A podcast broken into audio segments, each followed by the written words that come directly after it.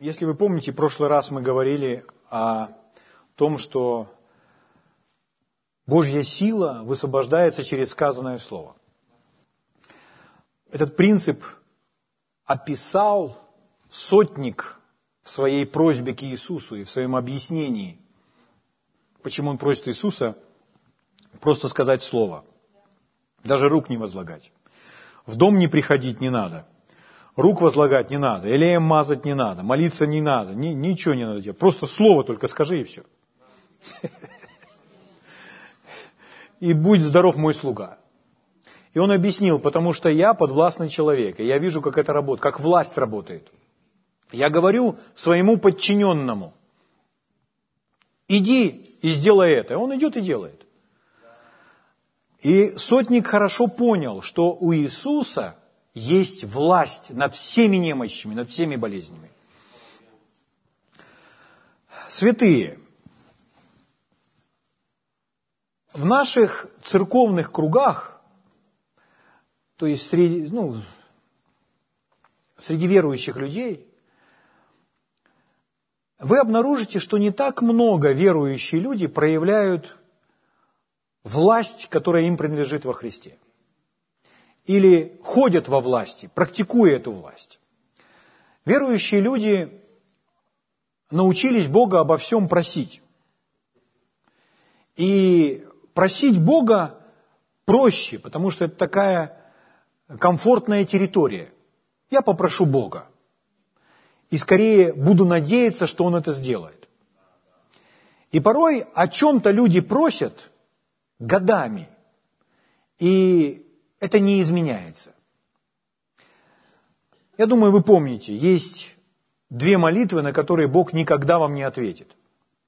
Первое, если мы просим Бога сделать то, что Он попросил сделать нас. Например, мы будем просить Бога, чтобы Он убрал этого дьявола от меня. Он сказал, противостаньте ему и убежит от вас. Бог уже ничего не будет делать с дьяволом. Все, что нужно, он, он с ним уже сделал. Он надрал ему шею и вверх его под ваши ноги. Поэтому дьявол находится под нашими ногами, и он должен слышать наш голос. И все зло, которое вы видите вокруг, это от дьявола. Поэтому у нас много должно быть слов власти, где мы ходим, постоянно говорим всякому злу, всякому злу, всякому злу. Наш голос должен звучать. На этой земле наш голос должен звучать часто – мы не должны быть молчаливые. Аминь. Вторая молитва, на которую Бог не ответит, это когда мы просим у Бога то, что Он уже давно сделал. Он уже это совершил, Он уже это сделал. А мы просим Его, чтобы Он это сделал. То есть, если мы просим, Господи, спаси этого человека, потому что мы прочитали, что нам нужно молиться за всех людей, чтобы они спаслись. И наше понимание такое, просить Бога, чтобы Он спас его. Это не библейская молитва. Потому что согласно Божьего Слова, Он его уже спас. Он послал Иисуса. А как же молиться, чтобы люди спаслись? А, хороший вопрос. Нужно из Библии найти библейские методы, как молиться за человека, чтобы он спасся. Как-то я предложу вам все пункты по этому поводу. Может быть, в печатном виде. У Копланда есть хорошая статья на этот счет. Но важно молиться в соответствии со Словом Божьим, во свете Божьего Слова. Поэтому мы не просим Бога сделать то, что Он уже сделал, и мы не просим Бога совершить то, что Он повелел делать нам. Об этом мы не молимся. Аминь. Говоря о немощах, о болезнях, то Господь передал нам власть над ними. Поэтому мы можем действовать в точности, как Иисус, когда Он действовал с этим сотником. Поступил по слову, которое предложил ему сотник. Скажи только слово. Иисус так и сделал. Похожая ситуация была с сыном царедворца. Но сын царедворец пришел попросить Иисуса, чтобы он исцелил, а Иисус взял и поднял этого человека на более высокий уровень. Он сказал, иди домой, сын твой здоров. Написано, что он поверил этим словам, развернулся и пошел домой. То есть сказанное слово Господа Иисуса высвободило исцеляющую силу, которая и совершила исцеление в теле сына царедворца.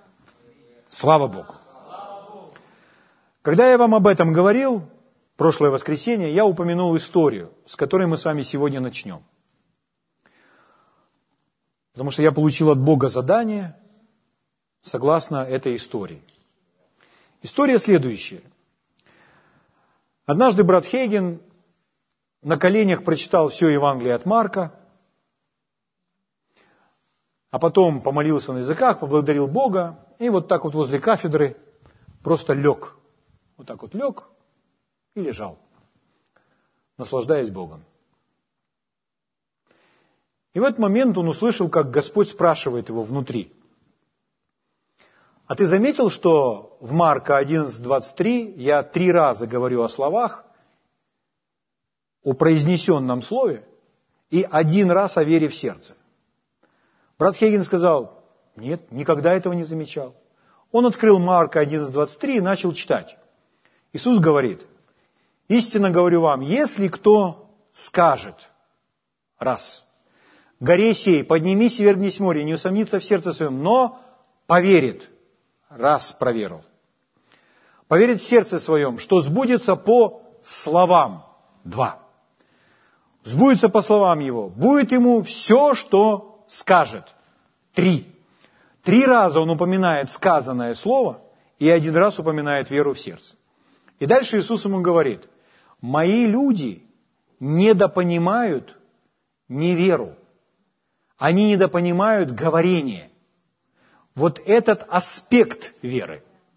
Они недопонимают не веру в сердце, они недопонимают произнесенные слова, которые нужно говорить. Поэтому учи их в три раза больше о словах, чем о вере в сердце, чтобы исправить это. Если вы начнете разговаривать с людьми, даже со служителями, вы послушаете некоторых служителей сегодня. Я вам рассказывал, что я слушал один саммит. Э, хороших очень людей, это наши братья, это служители, известные, со всего мира собрались, русскоговорящие, вот, русскоязычные.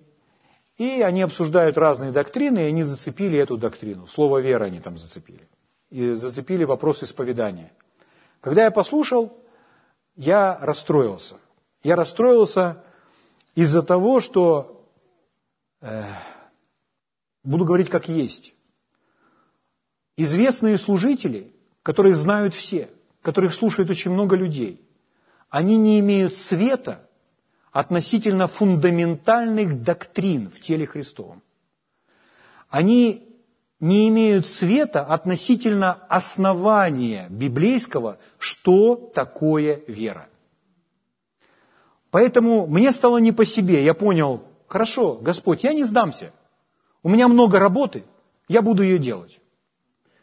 Я буду учить то, что я знаю, и практиковать то, что я знаю, и показывать, что это Слово, что это Библия. Поэтому – Библейская вера, она работает следующим образом. Иисус сказал, имейте веру Божью. В другом переводе, имейте веру как у Бога. В другом переводе, имейте веру в Бога.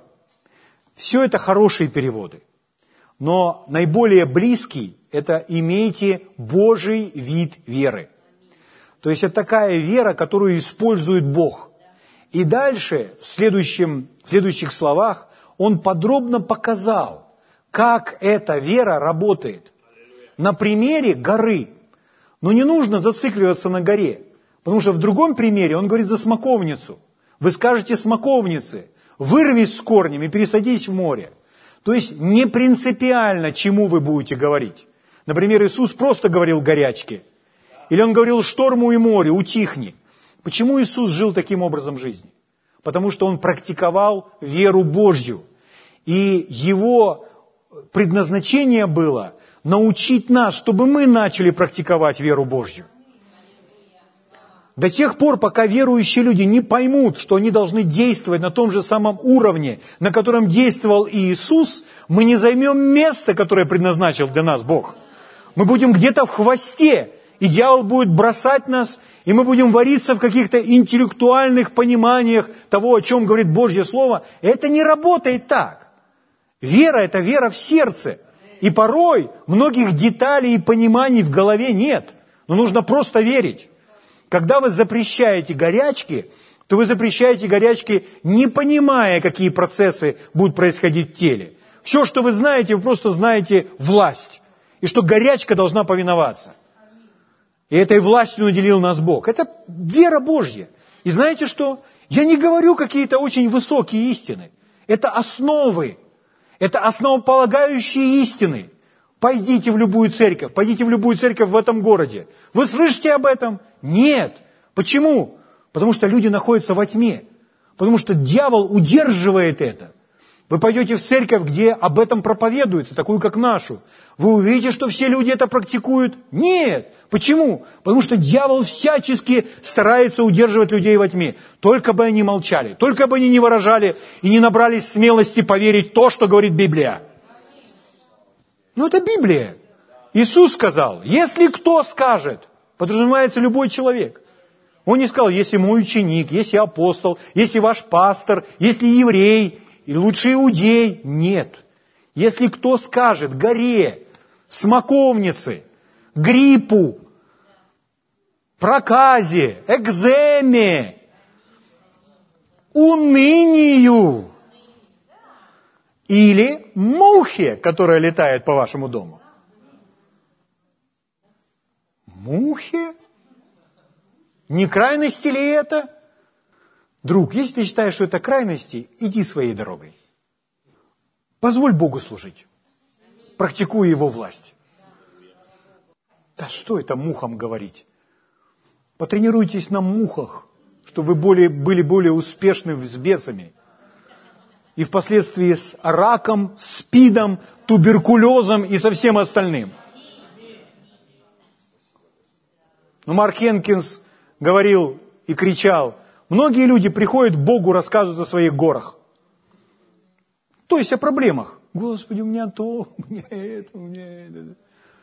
И он читал это место Писания, а потом кричал. Гора должна услышать ваш голос.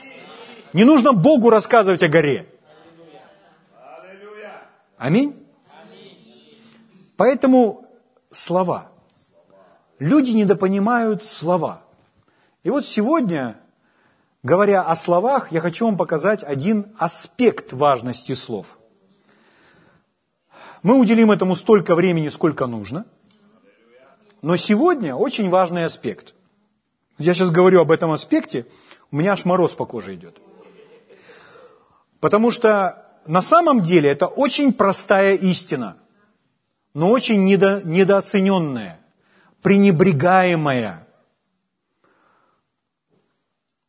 О чем речь? Пойдемте с вами в эту историю женщины, которая коснулась края одежды Иисуса. Я не буду вам читать всю историю, я ее уже читал много раз, вы ее хорошо знаете, на зубок, так сказать. Аминь. Мы эту женщину, она нам как родная, как родственница эта женщина. Мы уже знаем все, как она с какой стороны подошла, где вышла, чего коснулась, какие препятствия преодолела. Аминь. Я просто напомню, что она 12 лет страдала. Подумайте об этом. 12 лет страдала, обращалась к многим врачам, потому что хотела избавиться от этой болезни. Но никто ей не помог. И методы, которые практиковали врачи того времени, те лекари, они были неправильные, поэтому женщина пришла еще в худшее состояние. Болезнь в ней была не смертельная, то есть она прожила с ней 12 лет. Но эта болезнь ее истощала, отнимала у нее силы. Она ей мешала, и она хотела от нее избавиться. Написано, пришла еще в худшее состояние, и также написано, что она растратила еще все свое имение. То есть она еще все деньги потратила. Когда у вас еще к тому же денег нет, то вы не особо счастливы. И вот стих, который я, два стиха, которые, на которые я хочу сегодня обратить ваше внимание. 27 и 28. Евангелие от Марка, 5 глава, 27 и 28 стих. Марк, 5 глава, 27-28. Написано так. «Услышав об Иисусе, подошла сзади в народе и прикоснулась к одежде его». 28 стих. «Ибо говорила, если хотя к одежде его прикоснусь, то выздоровею». Здесь написано, что она услышала, и здесь написано «ибо говорила». И дважды написано, что она прикоснулась и говорила, что если только прикоснусь, то выздоровею. Задается вопрос. Эта женщина, написано, что эта женщина говорила. И нам даже написано, что она говорила. Если хотя бы прикоснусь к краю его одежды, то выздоровею. То есть, хотя бы, то есть, если руки на меня возложат, выздоровею. Если коснусь его руки, выздоровею то хотя бы краешка одежды выздоровлю. Аминь. У нас написан один стих, и мы задаем себе такой вопрос. А сколько эта женщина говорила? Здесь же не написано. И человек порой думает, что она просто один раз произнесла. Вот прикоснусь к краю одежды его и выздоровею. Но в жизни, друзья мои, так не происходит. Когда брат Хейген рассказывал, как он, получив свое откровение из Слова Божьего о своем исцелении, начал говорить, исповедуя свою веру, говоря то, во что он верит, то он повторял снова и снова. Он говорил, Господь, ну, вначале он долгие месяцы был в рабстве собственных симптомов. Потому что когда он просил у Бога чтобы Бог его исцелил. Затем он протягивал руку и трогал свое сердце. А сердце не билось ровно.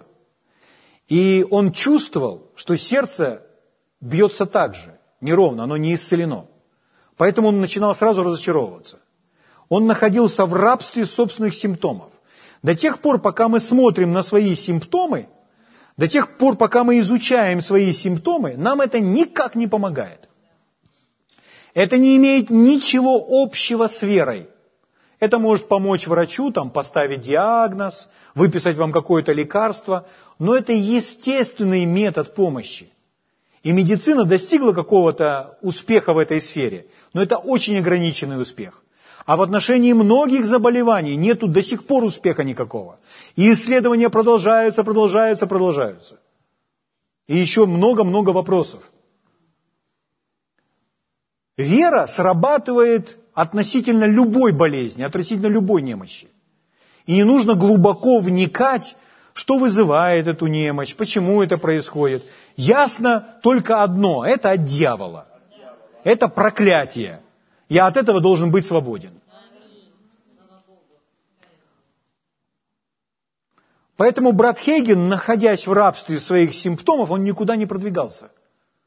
Но когда Господь Иисус ему сказал, что ты вначале должен верить, что ты исцеляешься, то он после очередной молитвы, его рука автоматически потянулась к сердцу, а он остановил себя. Он другой рукой схватил эту руку и сказал, нет, я не буду этого делать. Я не буду проверять свое сердце. И что он сделал?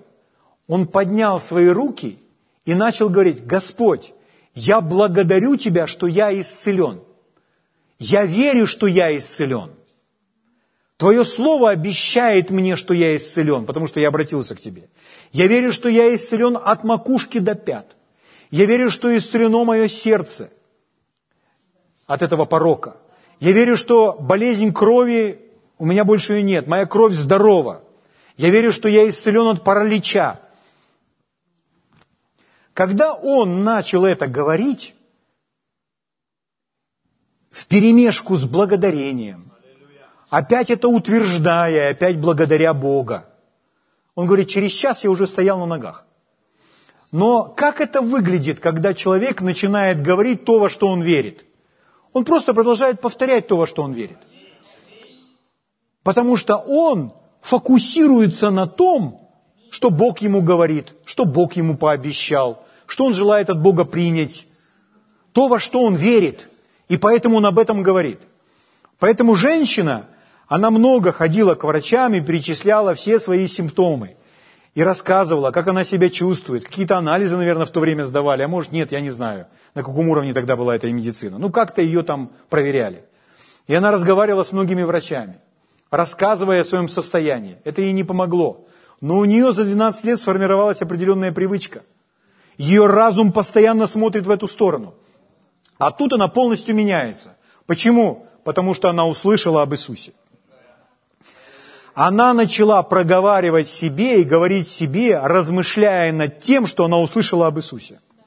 Что она услышала об Иисусе? Давайте посмотрим. Например, в Евангелии от Матфея, 4 главе, 4 глава, 24 стих, мы читаем. Матфей, 4 глава, 24 стих. Здесь написано, прошел о нем слух. Видите эту фразу? Прошел о нем слух по всей Сирии. По всей Сирии, это значит вся округа наполнилась слухами об Иисусе. Люди из уст в уста передавали эти истории, которые с ними произошли. И прошел о нем слух по всей Сирии, и приводили к нему всех немощных, одержимых различными болезнями и припадками, и бесноватых, и лунатиков, и расслабленных, и он исцелял их. Почему люди все приносили? Потому что слух прошел. Слухами наполнилась земля. Я вам сказал, что в эту церковь должна, должна стоять очередь. Как это сделать? Доверять Богу. Бог все расшевелит, раскрутит – доверять Ему, верить Ему, идти верой и действовать на основании Слова Божьего. Потому что светильник не ставят под кровать, а ставят на видном месте, чтобы все видели свет. Это как город не может укрыться, который построен на вершине горы. Что это? Это церковь. Это церковь. У церкви должна быть определенная репутация – определенная визитная карточка. Это церковь, в которой проявляется Божья сила. Церковь, в которой живой Бог, который не постарел, не ушел на пенсию, не умер. Он по-прежнему живой, и он по-прежнему действует. Чудеса не закончились с последним апостолом в Библии. Нет. Как апостолы сегодня есть призванные Богом, так и чудеса продолжаются. Чудеса исцеления. Я читал одни материалы брата Хейгена, и он говорит, мы в нашей церкви проводили служение исцеления каждую субботу. То есть каждую субботу можно было приходить для того, чтобы слышать об исцелении и молиться за больных. Это не делал только он, это делали они там по кругу, делала группа верующих. Но это ключ к пробуждению. Это ключ к тому, чтобы пробудить весь город. Закричите Аллилуйя. Слава Богу, бедный дьявол. Поэтому прошел о нем слух по всей Сирии, мы прочитали. Смотрите, что написано в Евангелии от Луки, 6 глава. Лука, 6 глава, 19 стих. Написано, Лука 6, 19. «Весь народ искал прикасаться к нему». Почему весь народ хочет к нему прикоснуться? Потому что они уже слышали, потому что слух уже прошел. Они слышали от кого-то, у них есть это знание, у них есть эта вера. Поэтому весь народ искал прикасаться к нему – потому что от него исходила сила и исцеляла всех. Что, сегодня тело Христово не имеет этой силы? Конечно, имеет. Эта сила доступна. Слава Богу. Евангелие от Марка, 5, 6 э, глава. Евангелие от Марка, 6 глава, 56 стих. 6.56. «И куда ни приходил он, то есть в любой город, в любое селение. И куда ни приходил он, в селение ли, в город ли, в деревне ли, клали больных на открытых местах. То есть Иисус приходит, не было ни интернета, ни радио, ни телевидения, ни телеграфа, ничего подобного не было. Он приходит в другой город, все, там уже кто-то раньше прибежал, уже все сообщил. Слухами полнится земля. И выносят всех больных на открытые места, прямо, без, без аренды какого-либо помещения – потому что больных слишком много. Тил Осборн любил проводить свои собрания на поле. Почему он говорит, я не арендую стадионы, а я арендую поле? Потому что там, где стадионы, там есть стены. Там, где поле, там нет стен. Поэтому нас ничто не может ограничить. Это было его, его видение этой, этого служения. На открытых местах и просили его, чтобы им прикоснуться, хотя к краю одежды его, и которые прикасались к нему, исцелялись. В случае, а в случае с женщиной, точно такой же случай. Те, которые прикасались, исцелялись. Просто случай с женщиной – это индивидуальная история. Это конкретная история о конкретном человеке. А здесь в общем сказано, что люди, то есть не одна такая женщина была. Таких людей было сотни, тысячи, которые прикасались и исцелялись. Были ли те, которые не исцелялись? Ну, в случае с женщиной мы видим. Ученики сказали, народ теснит тебя, все к тебе прикасаются. Но люди не прикасались с целью, с верой. Одна женщина прикоснулась с целью, чтобы исцелиться, а те просто теснили его. Такое прикосновение, оно не исцеляет. Исцеляет прикосновение с верой. Слава Богу. Поэтому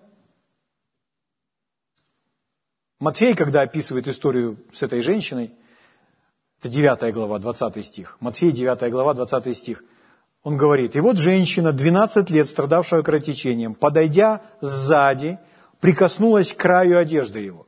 Она подошла сзади. То есть она даже не хотела, чтобы он видел. Она хотела остаться неизвестной, незаметной, просто взять этой силы для своего исцеления и просто уйти. Но он почувствовал, как вышла сила и привлек к ней внимание. И поэтому ей пришлось свидетельствовать прямо там же. Слава Богу.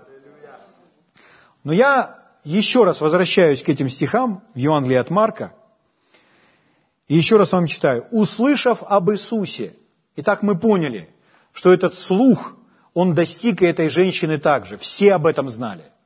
Когда она об этом услышала, написано, подошла сзади в народе, прикоснулась к одежде его, 28 стих, «ибо говорила». Итак, мы возвращаемся к словам. О чем же говорила эта женщина? Она говорила, я тоже, только прикоснусь к краю одежды, я тоже выздоровею. Илья, Фома, Варфоломей, Патриарх, Аристарх, мои соседи, они все исцелились, потому что прикоснулись к краю одежды. Теперь я пойду прикоснусь к краю одежды. И я выздоровею. Как это происходит? Она просто концентрирует свой разум на этом. Она об этом думает. Она об этом проговаривает. Она об этом себе бормочет. То есть она не говорила так, встала и просто официально заявила. Ну, так тоже можно сделать, но она этого не делала. Только прикоснусь к краю его одежды, то выздоровею. Если так сделать, это тоже хорошо, это правильно. Но эта женщина ходила с этим словом, и я не думаю, что был какой-то пафос в этом. Она просто ходила и размышляла. И говорила, только к краю одежды его прикоснусь, выздоровею. Все. Спасибо, Господь. Вот мой ответ. Со мной случится так же, как с моими соседями. Или как с той семьей. Я тоже пойду, прикоснусь к краю его одежды, и теперь я выздоровею. Это ответ для меня. От него исходит сила и исцеляет всех. Я слышала, что было и в том городе, и в том селении, и в той деревне. Благодарю Тебя, Господь. Я подойду к краю его одежды, я подойду сзади. Я постараюсь подойти так, чтобы меня никто не видел. Я подойду сзади и прикоснусь к краю его одежды. Только одного края. Я вот так схвачусь рукой за край его одежды. И сила Божья сразу снизойдет и в меня, потому что от него исходит сила и исцеляет всех. И эта сила исцелит меня. Я подойду к краю одежды, прикоснусь и выздоровею. Аллилуйя! Спасибо, Господь. Я подойду, прикоснусь к краю одежды и выздоровею. То есть эта женщина, страдавшая кровотечением 12 лет и пострадавшая от многих врачей и пришедшая еще в худшее состояние, она обрела надежду, она обрела веру. То есть она теперь, а у нее внутри бурлит ручеек, она радостна, потому что она видит ответ – только к краю одежды прикоснусь и выздоровею. Ей хотелось на это смотреть в своем сознании. Ей хотелось об этом думать. Она об этом размышляет. Слава Богу. Итак, она говорила с какой целью? Размышляя над Божьим Словом. Размышляя над тем, что она услышала об Иисусе. Это возвращает нас с вами в книгу Иисуса Навина 1.8. Вот аспект веры или даже аспект исповедания веры, который по-прежнему пренебрегается многими людьми в церкви. Люди этого не практикуют. Как это работает? Я вам показал приблизительно, как это может выглядеть. Брат Хейген делал точно так же. Он фокусировал свой разум на том, что он желает получить и что он видит ему обещанное из Библии. Поэтому он говорит, Господь, я принимаю Твое исцеление. Теперь я исцелен, благодарю Тебя. Твоими ранами я исцелен. Я исцелен от макушки до пят. Я буду жить долго. Спасибо, дорогой Господь. Потому что он увидел это из слова, и он за это держится своим исповеданием. Он держится об этом, проговаривая. Проговаривая это снова и снова. Участвует ли в этом разум? Разум в этом участвует. Разум или наш с вами ум – это дверь в наш дух. Для чего мы с вами открываем свой ум – для того же самого мы открываем свой дух. Если в нашем разуме мы сохраним правильные мысли, то наш дух будет открыт для этих правильных, правильного взгляда и закрыт для неправильного. Если человек позволяет неправильным мыслям находиться долгое время в своем разуме, он открывает для этого свой дух. Это такое антиразмышление – и это начинает угнетать даже возрожденный дух. Поэтому вы встретите человека, который рожден свыше, крещен Святым Духом, ходит в церковь, но полон сомнений. Казалось бы, вера должна в нем бурлить, а он полон сомнений. Почему? Он открыл свой разум, он позволил своему разуму думать не о правильных вещах. Если смотреть постоянно на симптомы, то это будет угнетать и удручать. Если смотреть постоянно на обстоятельства, это будет угнетать и удручать. Но если размышлять над Божьим Словом, то мы открываем свой дух посредством размышления для истины Божьего Слова. Тогда наш дух получает питание, становится сильным и способный принимать. Об этом написано в книге Иисуса Навина. Иисус Навин, 1 глава, 8 стих. Господь сказал, дал указание такое Иисусу Навину. Да не отходит сия книга закона от уст твоих. Пожалуйста, произнесите все вслух. Уст. Что это значит? Это значит закон Божий или все Божье Слово должно быть постоянно в устах. То есть он это проговаривает, проговаривает, проговаривает. Зачем? Но поучайся в ней день и ночь, и день и ночь поучайся. Здесь звучит э, как поучайся. То есть учи себя. Проговаривая себе, учи себя.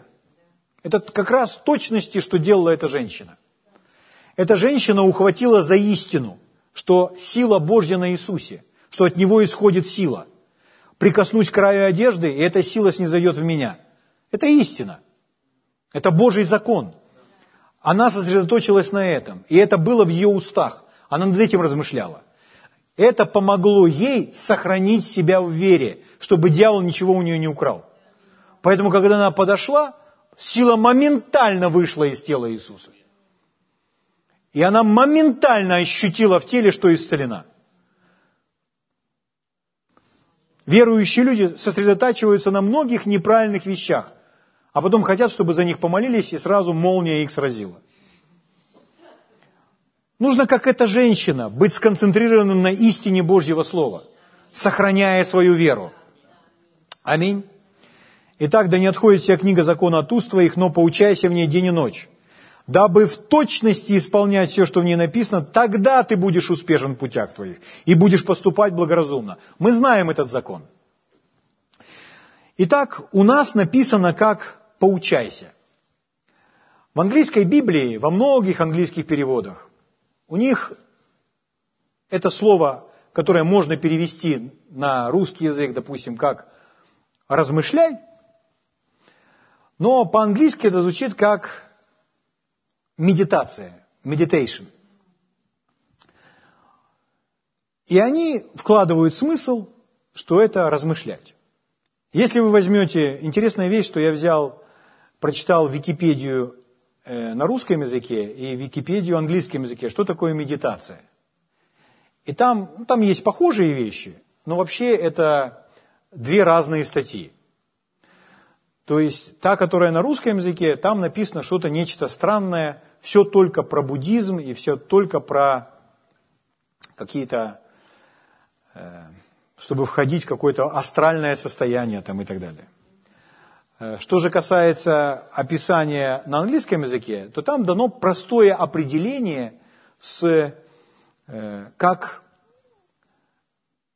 ну у меня есть сейчас, я вам это прочитаю – но простое определение, как настраивать, фокусировать свой разум на том, на чем мы с вами хотим. То есть я понимаю, что медитацию используют, может быть, в каких-то оккультных учениях, там, в аутогенной тренировке там, и так далее. Я это все прекрасно понимаю. Но откуда это слово взяло начало? Но оно взяло начало из Библии, потому что э, это размышление. Это размышление, когда человек – сосредотачивается на чем-то в своем разуме, и он к тому же себе еще это проговаривает. Значение этого еврейского слова здесь подразумевает также бормотать. Бормотать шепотом, проговаривая самому себе. Поэтому я вам дам вот, например, э, определение из Википедии. Медитация.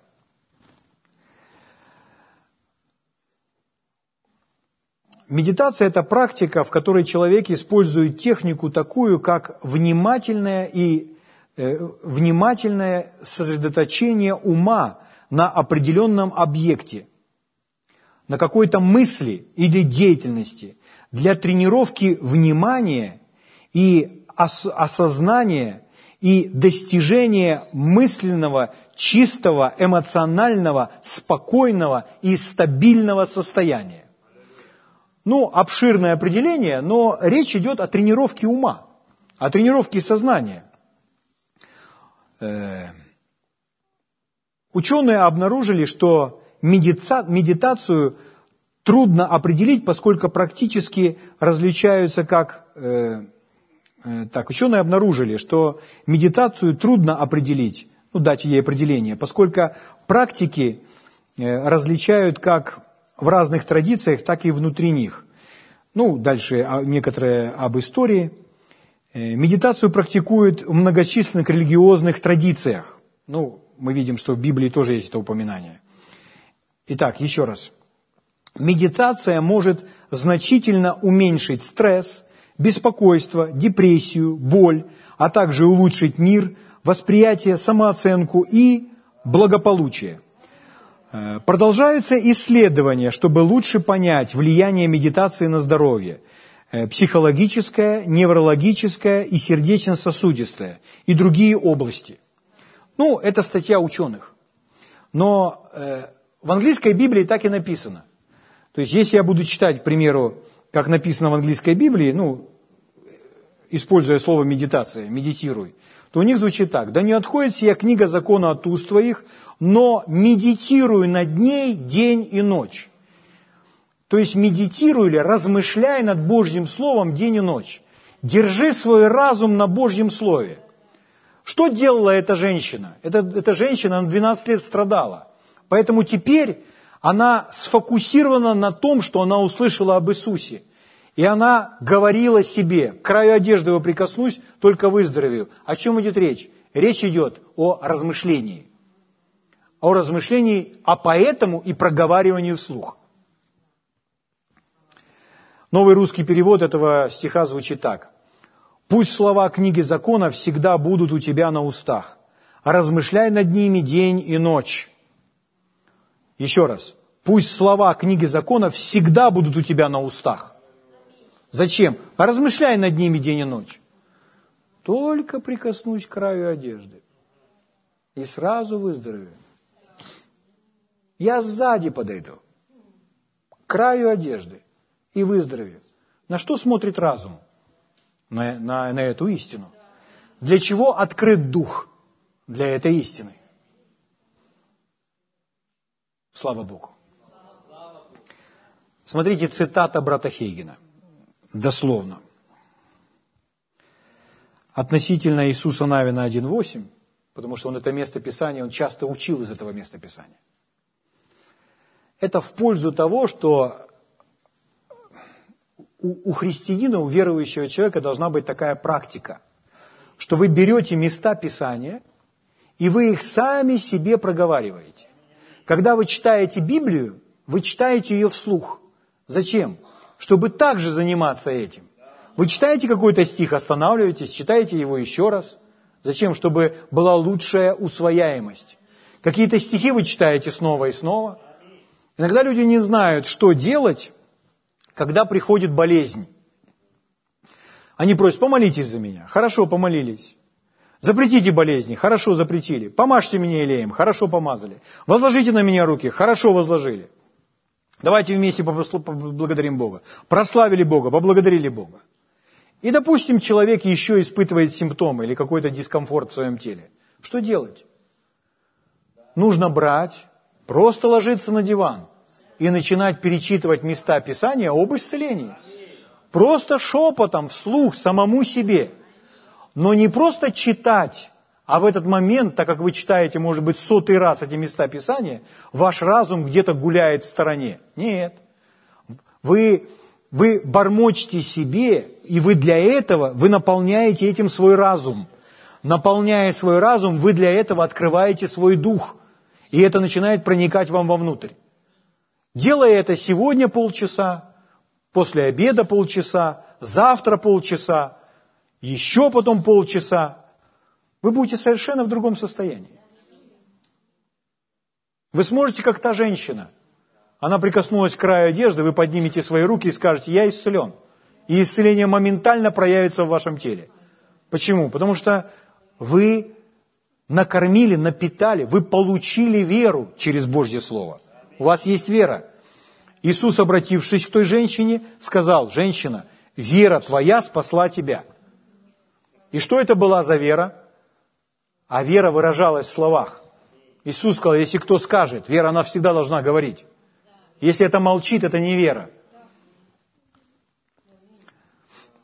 Так вот, цитата брата Хейгена. Дословно. Я буду сразу переводить, поэтому, может, это будет не, не, не совсем красивое предложение на русском, но моя цель сейчас не столько красиво вам сказать на русском языке, сколько, чтобы вы поняли суть сказанного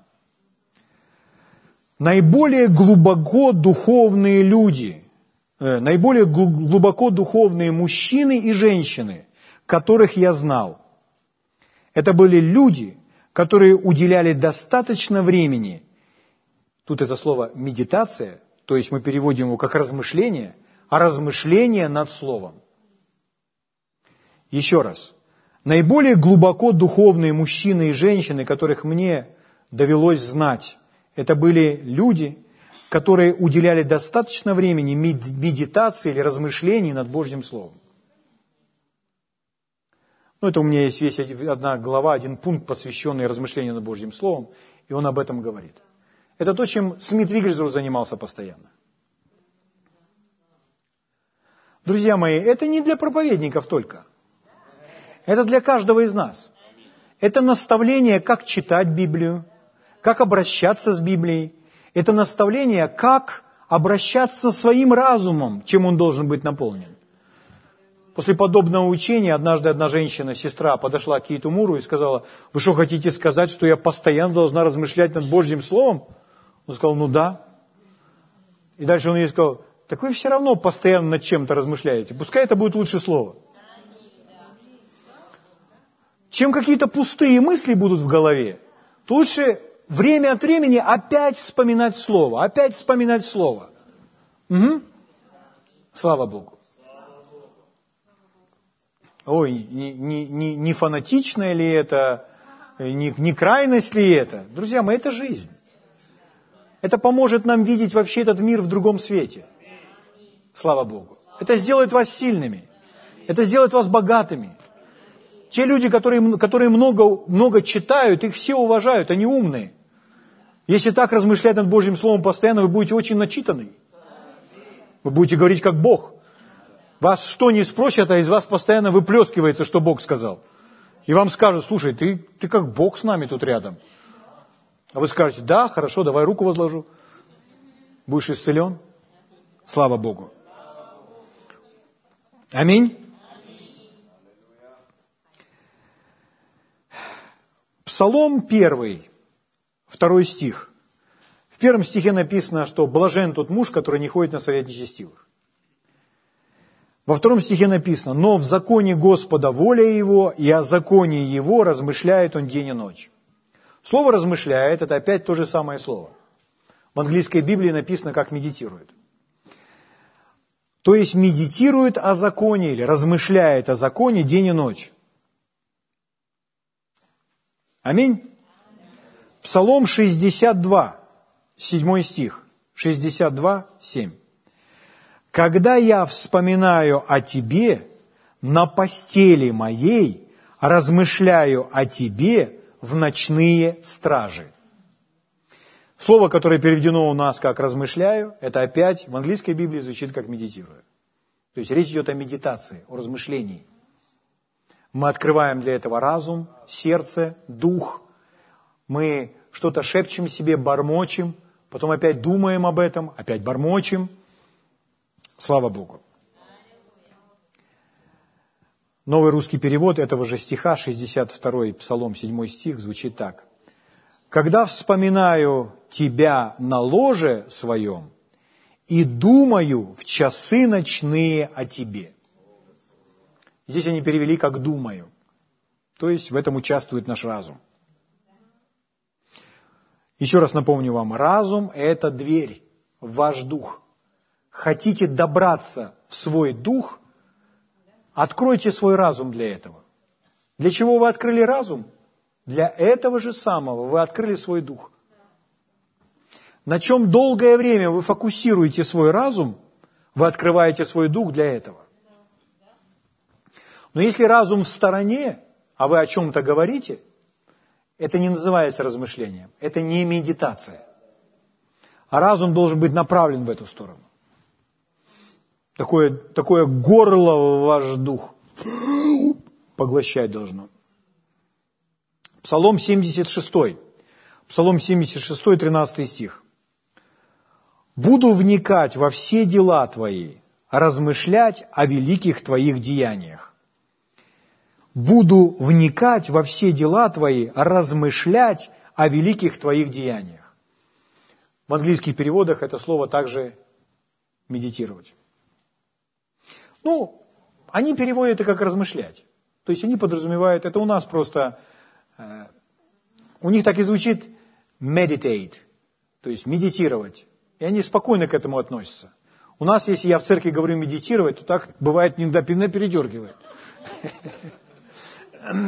Друзья, это просто язык. И у человека складывается какое-то культурное восприятие языка. Поэтому в Википедии на русском языке одно определение медитации, и там все про разные оккультные практики, а на английском языке другое определение о том же самом слове. Вы набираете это слово и клацаете английский язык, читаете, русский язык, читаете. Понимаете? Это, это культурное восприятие того или иного слова – вот. Но я хочу это поменять, чтобы вы, ну, чтобы вы поняли механизм. Я не про слово, я про механизм, про практику. Это значит, человек своим умом об этом думает, себе это проговаривает, и таким вот образом он впитывает Божье Слово. Угу. И что это? Это вера. Это вера. Вот когда женщина находила так и делала, это была ее вера. Краю одежды прикоснусь и выздоровею. Она не просто говорила, вот бы было хорошо, если бы я прикоснулась к краю одежды и выздоровел. Она так не говорит. Она не говорит так, везет же людям, они прикасаются к краю одежды и выздоравливаются, а я, увы. Она так не говорит. Она говорит, если только к краю одежды прикоснусь, выздоровею. То есть это говорила ее вера. Поэтому в ее жизни все и произошло. Она свою гору уже сдвинула. Размышление над словом.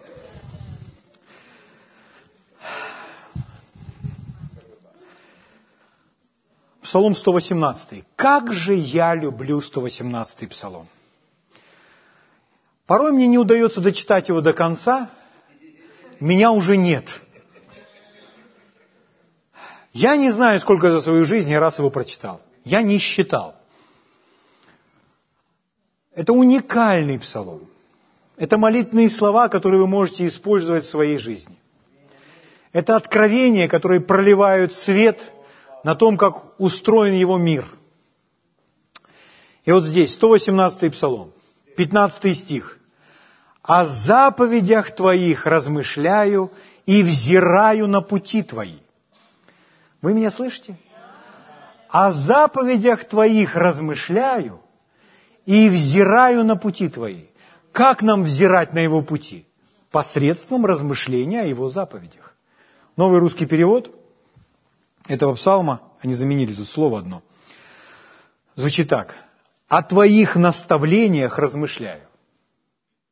Если вас смущает немного заповеди, закон, то есть если заповеди, когда речь идет о заповеди и законе, все, что вы можете видеть, две скрижали.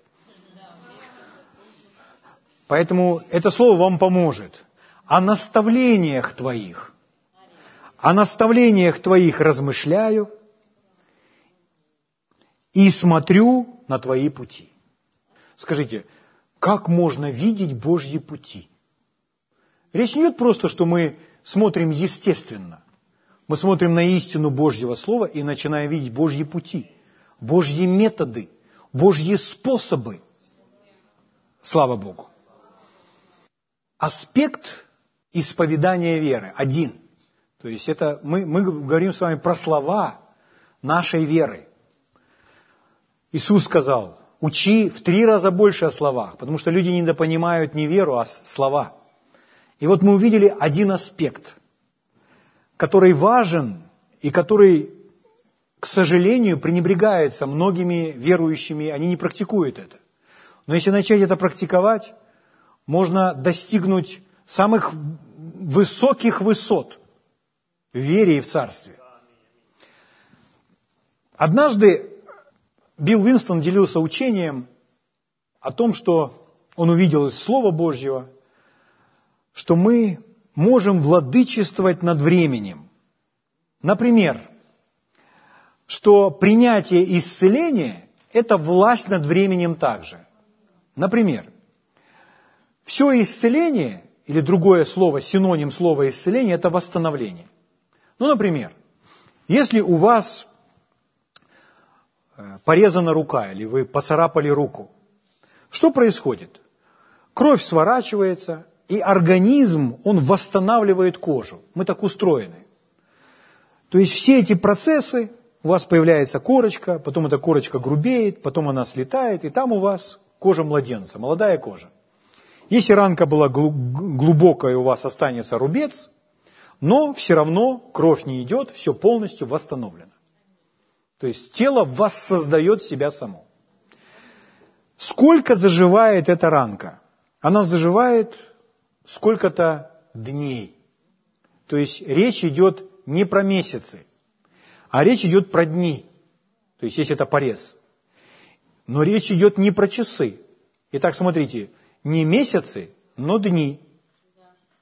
Не часы, не минуты, но дни. Но когда человек принимает исцеление, то этот процесс заживления, он может от семи дней сократиться до одного. Или, может быть, даже сократиться до мига. Что у человека это просто исчезает. Есть способы, например, как избавиться от бородавок. То есть люди чем-то мажут, и эти бородавки исчезают, исчезают, исчезают. Саша рассказывал историю, как у него исчезло в миг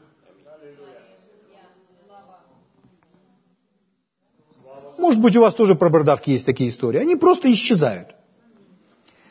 Если человек сломал руку, ему накладывают гипс, и вопрос стоит, что нужно дни, неделя, вторая, третья, месяц, может быть, полтора месяца в некоторых случаях, в зависимости от организма, перелома и так далее.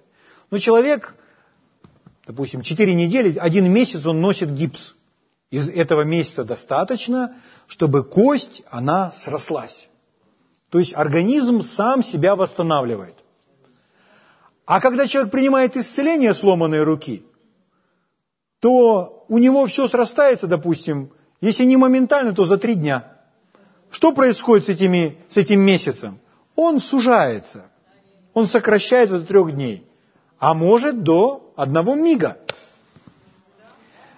И вот Билл Винстон показывал это из слова. Что делает вера? Что вера – это власть над временем. Потому что вера – это всегда сейчас. Я целую неделю над этим размышлял. Я слушал, размышлял, проговаривал себе, мой разум. Об этом думал, мой дух для этого был открыт, и эта истина, это слово проникло в мой дух, пустило корни, и вот это во мне живет, и я об этом думаю. Он рассказывал там эту историю, где эта женщина, которая шла за Иисусом и кричала, «Иисус, сын Давидов, помилуй меня», а Иисус сказал, нехорошо взять хлеб у детей и бросить псам, а ученикам сказал, я послан только к погибшим овцам дома Израилева. То есть он не был послан к другим народам, он потом нас послал к другим народам. А Иисус служил только Израилю, только в Иудее там. И поэтому можно так сказать, что женщина, твое время еще не наступило, подожди. Настанет момент, когда мои ученики пойдут и будут проповедовать всем народам. Но что делает эта женщина? А она верой говорит, да, Господи, ну и псы едят крохи. То есть она берет веру, несмотря на то, что ее час еще не настал. В один из дней придет Евангелие для всех язычников, но она уже убежала туда вперед и уже принимает исцеление для своей дочери, в то время как Иисус пришел только погибшим овцам дома Израилева. Представляете? Она оказалась уже в Новом Завете благодаря своей вере. А Иисус говорил, женщина, велика вера твоя. Я это все слушаю, это Билл Винстон учит на эту тему. Я это все слушаю, над этим размышляю, хожу, думаю об этом. И в тот момент мой молодой Джерри, который в тот период он жил еще у нас, э, и я пошел с ним гулять, пошел к стадиону и бросал ему палку. И я задумался, и когда я брал у него палку из пасти, он уже такой, больше года уже было, вот. Он брал эту палку, и палку вот так в зубах пробрасывает и, и жмет паль, э, зубами своими. И вот такие палки он просто брал и перекусывал за несколько раз. Раз, раз, раз и перекусывал. Баловался так. Молодой пес, ему хочется поиграться. И если я брал у него палку, то бывало он баловался и не отдавал мне. Я говорил, отдай. И он отпускал пасть и давал мне эту палку. Но порой приходил, меня проверял что, мол, давай поиграемся, потягаем эту палку. И я задумался просто. И я взял эту палку, вот его пасть, я беру эту палку, и я беру этот палец, и я не обхватил палку вот таким вот образом, а я палец выставил вперед. И когда я брал палку, то мой палец полностью попал ему в пасть. И он своими зубами как раз вот эту фалангу, этот сустав полностью придавил. Ну, это больно. Я держу палку, я отпускаю, я смотрю, кровь еще не пошла, потому что он только что придавил. А я смотрю, а там белая кость, белый сустав. Я всю неделю размышлял над владычеством над временем. Вот, я беру совершенно грязный подорожник, чтобы не закрывать рукой. Я беру совершенно грязный подорожник в пыли, прикладываю его. Я не знаю, почему я про это, про это сказал, но чтобы избавить вас от страха. Я беру грязный подорожник, прикладываю, закрываю вот так этот палец и говорю, боль я запрещаю тебя во имя Иисуса Христа. Я просто говорю, что, что пришло из то, что я говорю. И я говорю, я же всю неделю размышлял над владычеством над временем. И я говорю, палец, кожа, сустав, все ткани, я приказываю вам во имя Иисуса восстановиться сверхъестественно. Я беру власть над всеми тканями и приказываю эту пальцу восстановиться. Боль сразу перестала. Я не открывал этот палец, я вот так подорожник держал, взял на поводок желе и пошел домой. Прихожу домой, открываю, кровь никакая не идет. То есть, по идее, должно быть, должна быть кровь. Крови нет. Все, э, вот это там, где он прокусил, и там, где до кости, то, ну, есть так, как разрезик, но я вижу, что оно раз, и оно закрылось. Я решаю, я не буду на него смотреть. И я целый день ходил и говорил, Господь, спасибо, мой палец сверхъестественно восстанавливается. Это было в четверг. А в воскресенье я пришел на собрание и всем показывал палец, и на этом пальце невозможно было даже найти следа, что там что-то было. То есть не осталось ни шрама, ничего. А когда я смотрел на этот палец, то проходит час, а я смотрю такое впечатление, что прошло два дня. Проходит еще час, а я думаю, такое впечатление прошло три дня. И мои глаза удивлялись, а сердце радовалось. И вот я думаю, а что бы было, если бы я не размышлял над тем словом? Зажил бы мой палец? Конечно. Зажил бы, все было бы хорошо. Может быть, остался шрамик какой-то, может быть, нет. Но это потребовало бы время – а благодаря тому, что во мне было слово, мне удалось сократить этот процесс. От многих дней до пары. За парочку дней все прошло. Слава Богу. Поэтому размышление Божьим Словом с каждым из нас делает удивительные вещи. Поэтому Иисус Навин 1.8 Бог изложил важный духовный принцип. Как напитать, накормить свой дух и как сделать так, чтобы наша вера была действенной. И у этой женщины все получилось. Слава Богу. Получится и у вас. Слава Богу. Давайте встанем на наши ноги.